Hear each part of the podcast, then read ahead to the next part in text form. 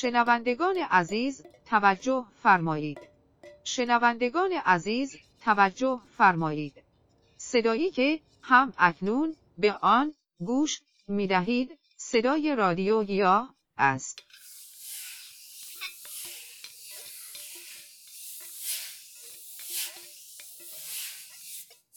شماره اول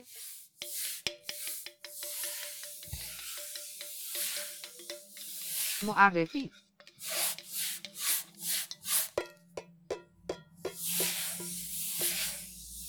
برای معرفی رادیو گیاه همین بس که بدانید. یک روز صبح من و خانم گیاه هرچه کلمه در خانه بود تکاندیم و چپاندیم توی سطل آشغال.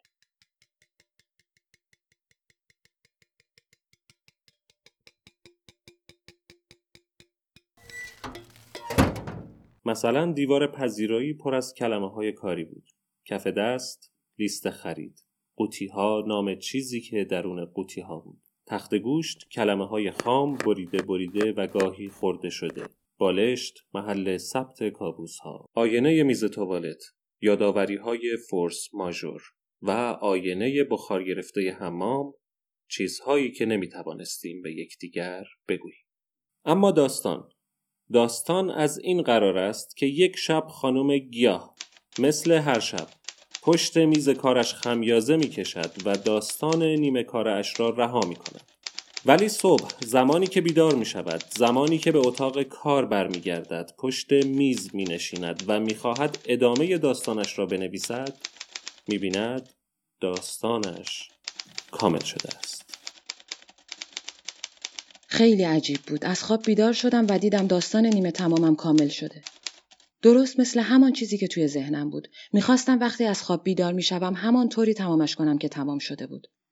خب آدم پیش خودش چه فکری می‌کند؟ رفتم سمت اتاق خواب و آقای گیاه را بیدار کردم. گفتم ممنونم عزیزم.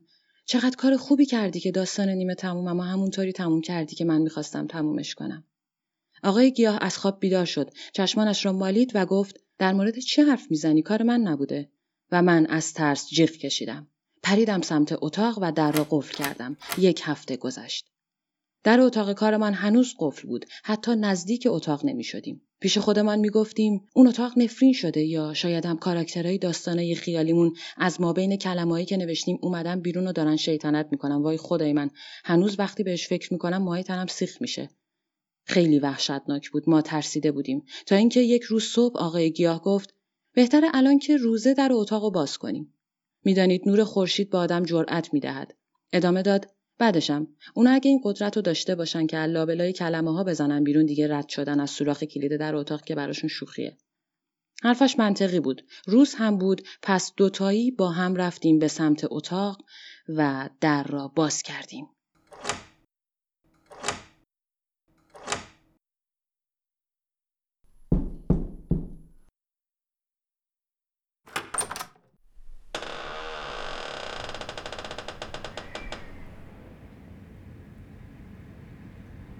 جل الخالق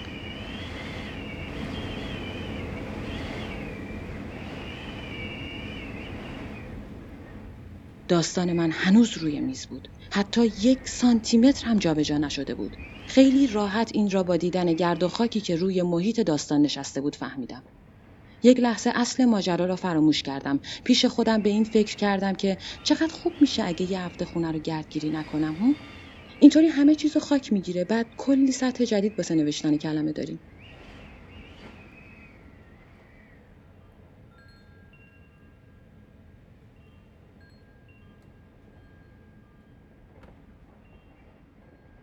توی همین فکرها بودم که آقای گیاه رفت داستان را از روی میز برداشت و گفت اینه داستانت؟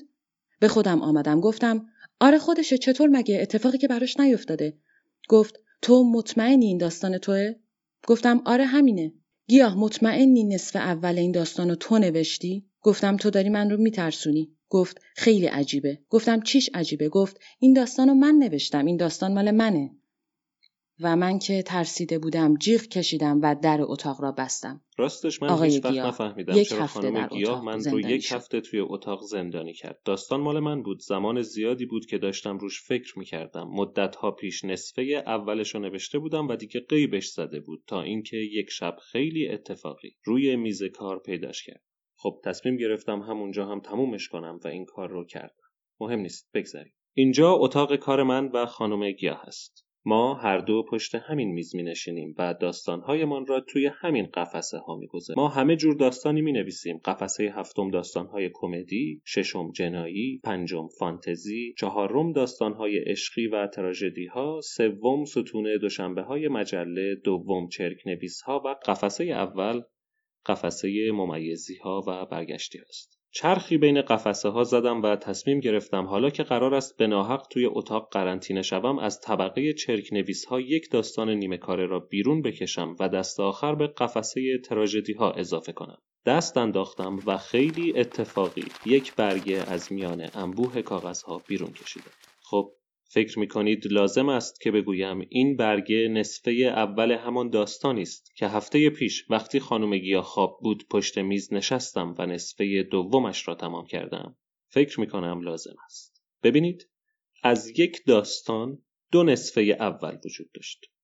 دو نصفه اول دقیقا شبیه به هم دو نصفه اول که یکی را من نوشته بودم و یکی را خانم گیاه نصفه دوم نصفه اولی که خانم گیاه نوشته بود را من کامل کرده بودم و نصفه اولی که من نوشته بودم نصفه دوم نداشت.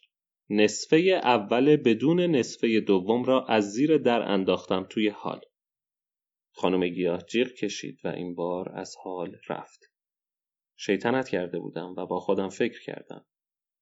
این اتاق وقتی درش را میبندی چقدر تاریک است.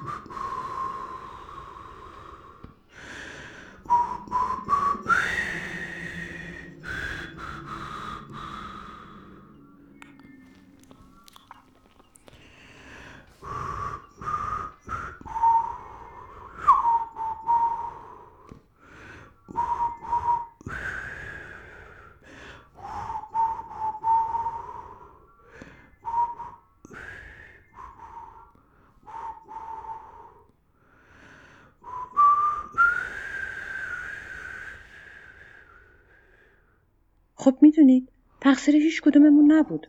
به هر حال وقتی دو تا آدم زمان زیادی رو با هم میگذرونن کم کم شبیه همدیگه میشن. اونا توی مکان مشترک سر یه ساعت مشخص میخوابن و سر یه ساعت مشخص هم با هم بیدار میشن. سر یه ساعت مشخص با هم یه غذای مشخص رو می‌خورن. برنامه های تلویزیونی مشخصی رو می‌بینن. با آدم های مشخصی در ارتباطن و با آدم های مشخصی هم دیگه در ارتباط نیستن و اگه به همین روند تا سالها ادامه بدن میشن شبیه هم. اول از همه هم تو صورتشون اتفاق میفته. صورتشون ترکیبی میشه از صورت دوتاشون. حتی لبها، چشمها و سرشون شبیه هم حرکت می‌کنه. شبیه هم میرقصن، شبیه هم میخندن، شبیه هم با بقیه احوال پرسی می‌کنن و حتی شبیه هم در مورد بقیه فکر می‌کنن. مثلا من خودم دیگه با این چراغای زرد و کمسوی خونه دلم نمی‌گیره و آقای گیاه هم پا به پای من شیرین پلو می‌خوره خب جای بحثی باقی نمیمونه. جای هیچ حرفی. به. عجب تفاهمی بله. بله. به همین خاطره که وقتی یه زوج خوشبخت رو می‌بینی میگیم چقدر اینا به هم میان. خب برای من و آقای گیاه بعد از 20 سال زندگی مشترک اصلا عجیب نیست که مثل هم فکر کنیم مثل هم بنویسیم مثل هم خودکار رو بگیریم دستمون یا حتی مثل همون خودکار رو روی کاغذ تکون بدیم. با این حساب درست حد زدید بله هر دوی ما داشتیم اشتباه می‌کردیم. نصف اول داستان را من نوشته بودم و نصف دوم را آقای گیاه. خب خدا رو این مشکل حل شد. هیچ خبری هم از اتفاقات ماورا طبیعه نبود. اما یه مشکل جدید به وجود اومده بود. یه مشکل خیلی خیلی بزرگ. برای دو تا نویسنده حواس پرت که با هم زندگی می‌کنن با هم فکر می‌کنن دست خطشون شبیه هم شده و توی یک لپتاپ تایپ می‌کنن نوشتن اسم نویسنده. ته نوشته کار سختیه. نمیشه تشخیص داد که بالاخره این داستان رو کی نوشته. انگار یه ابر ماشین تایپ قدرتمندی چیزی وجود داره که همه این داستانا رو اون داره ثبت می‌کنه. می‌دونید چی میگم؟ یعنی وقتی دو نفر مثلا امضای حساب بانکیشون یکی باشه و سیستم بانکی صحت اون امضا رو تایید می‌کنه چه اهمیتی داره که اون دست چک و من امضا کرده باشم یا یه شرخر گردن کلفت؟ یا وقتی دکمه های کیبورد رو فشار میدی تا جمله‌ای که توی ذهنت اومده رو بنویسی چه فرقی می‌کنه فشار دادن اون دکمه کار کیه؟ من احساس خوبی نداشتم. احساس می‌کردم اتفاق اون روز صبح یک نشون است. یه آلارم. آلارم شروع چیزی شبیه به هم ریختگی شبیه آشفتگی. آلارم شروع چیزی شبیه به هم ریختگی شبیه آشفتگی. اوایل به نظر منم خوب بود خیلی هم خوب بود. صبح از خواب بیدار میشی می‌بینی داستان نیمه تمومت همون جوری تموم شده که توی ذهنت بوده. چی از این منظم تر حتی توی خواب هم زمان رو از دست ندادی. ولی این شرایط خوب بود تا زمانی که شرایط خوب بود. روزهای آروم بود. سفارش ها کم زمانی که هر کدوممون یه دونه داستان داشتیم برای نوشتن. هفته یک داستان من می نوشتم و یکی خانم من می نوشتم و یکی خانم گیاه. مثل الان نبود که برای صبحانه یکی نهار دوتا و قید شام رو بزنیم خونه پر شده بود از کلمه در کتابخونه باز شده بود. کلمات ما و کتاب ها رفته بود لای هم گیج شده بودیم. ادامه یک داستان رو دنباله یک داستان دیگه می نوشتیم. داستان عشقی رو نیمه تموم رها می کردیم و صبح می دیدیم ژانر وحشت بازاری از آب خاطرات روسپیان غمگین من از کتابخونه میریخت روی داستانی درباره مشاغل پردردسر و مجله. چهار پنجمش رو ممیزی با سر می‌رفتیم توی حروف دیوار پذیرایی سه قطره خون. میپاشید روی داستان کوتاه کمدی و نمکش به گل مینشست کلمات فاسد شده بودند روی در یخچال. روی تخت خواب کابوس های تکراری لوپ می شدند کف دستمان مثل آینه صاف شده بود. کف دستمان مثل آینه صاف شده بود. آینه میز توالت قهریه بود و آینه حمام شکسته. تخت گوشت بوی پیاز موز و گوشت را همزمان با هم می‌داد و قوطی ها خالی شده بودند. و چاره ای نداشته باشی جز اینکه به آن بگویی. مزخرف. خانه شده بود تشت چرک کلمات. کافی بود یک دور سرت را دور خودت بچرخانی تا هر چیز بی ربطی را کنار دیگری ببینی. و چاره ای نداشته باشی جز اینکه به آن بگویی مزخرف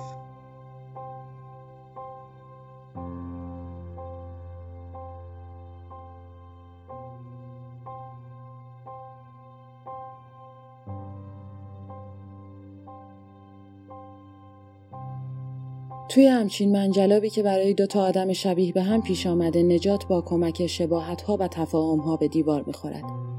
فهمیده بودیم که باید دنبال اختلافات و تمایزات بگردیم.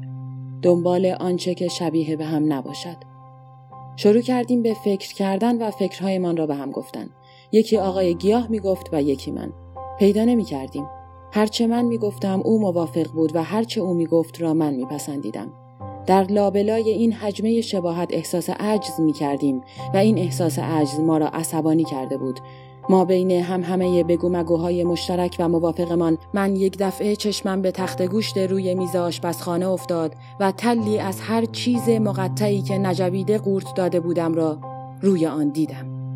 هر کلمه و هر جمله ای از هر تاریخی که می شود به خاطر آورد را.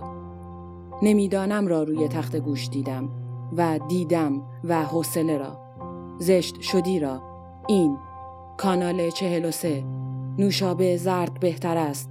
مداد. و الان نمی شود را. نه. کی بود؟ فیلم. نباشد. باور. خاموشش کن. بگذاریم برای یک شب دیگر. بیا. نیا. تلفن. که. او. بعدن کنترل. بیخود. بهتر. و سارا را. نمی‌دانم کی و چگونه اما به خودم که آمدم دیدم دارم بی اختیار قسمت های بریده شده ی تمام کلمات خورده شدم را با صدای بلند بیرون می اندازم. گیاه را دیدم که با چشمانی درشتر از همیشه به من خیره مانده اما باز هم نمی توانستم آرام بگیرم. صدایش را شنیدم که گفت ساکت باش لازم نیست همه همسایه ها بفهمن زنم دیوونه شده و من با همان صدای بلند فریاد زدم که من دیوونم من چرا من چرا همسایه ها فقط باید فکر کنن من دیوونه شدم؟ گفت چون کسی که صدای داد و فریادش کل ساختمون رو برداشته تویی. راست می‌گفت. صدایم ساختمان را برداشته بود و من پیدایش کرده بودم. به گیاه گفتم اگه مثلا یه برگه چیزی از لای یکی از داستانمون بیفته تو راپله های ساختمون بعد یکی از همسایه ها اونو پیدا کنه و بخونش به نظرت می‌فهمه کار کدوممونه؟ معلومه که نه. حالا اگه خودمون اون برگ از داستانمون رو براش بخونیم چی؟ اون وقت حتما می‌فهمه. داستانهای من و آقای گیاه روی کاغذ شبیه به هم بودند. فرقی نمی‌کرد مرد باشی یا زن. وقتی داستان را توی سرت میخواندی انگار همه را یکی نوشته بود. مولای درز هیچ کدامش نمی‌رفت جز صدایی که در زیر کلمات قایم شده بود. جمله های زرد آقای گیاه و جمله های آبی من که هر کدام با صدای خودمان رنگ می گرفت، جوانه می زد و سبز می شد. اینطور شد که یک روز صبح من و آقای گیاه هرچه کلمه در خانه بود تکاندیم و چپاندیم توی سطل آشغال.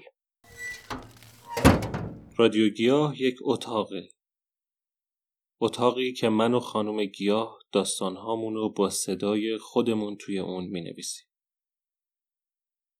کلمات بالاخره یک روزی از دل دیوار در یخچال بالشت آینه قوطی ها کف دست و تخت گوشت پاک میشن و جز صدا چیزی باقی نمی خب الان تموم شد. بگو اگه چیزی به ذهنت می‌رسه من اینو قطع نکردم. A E I O U U U U I E A A A E I O U U U U I E A E I O U O I E A E I O U O I E A A آها خوب میشه A A A A A A A I O U U U U I E A A A E I O U U U U I E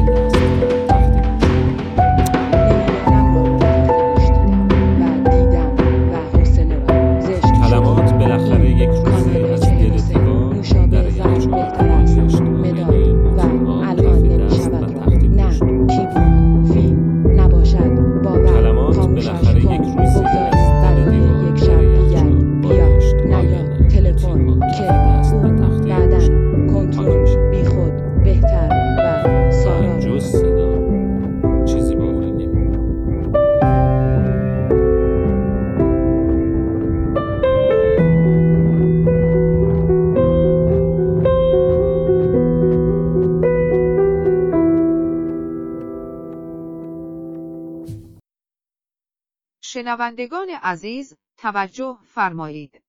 شنوندگان عزیز توجه فرمایید. شما در حال گوش دادن به رادیو گیاه هستید.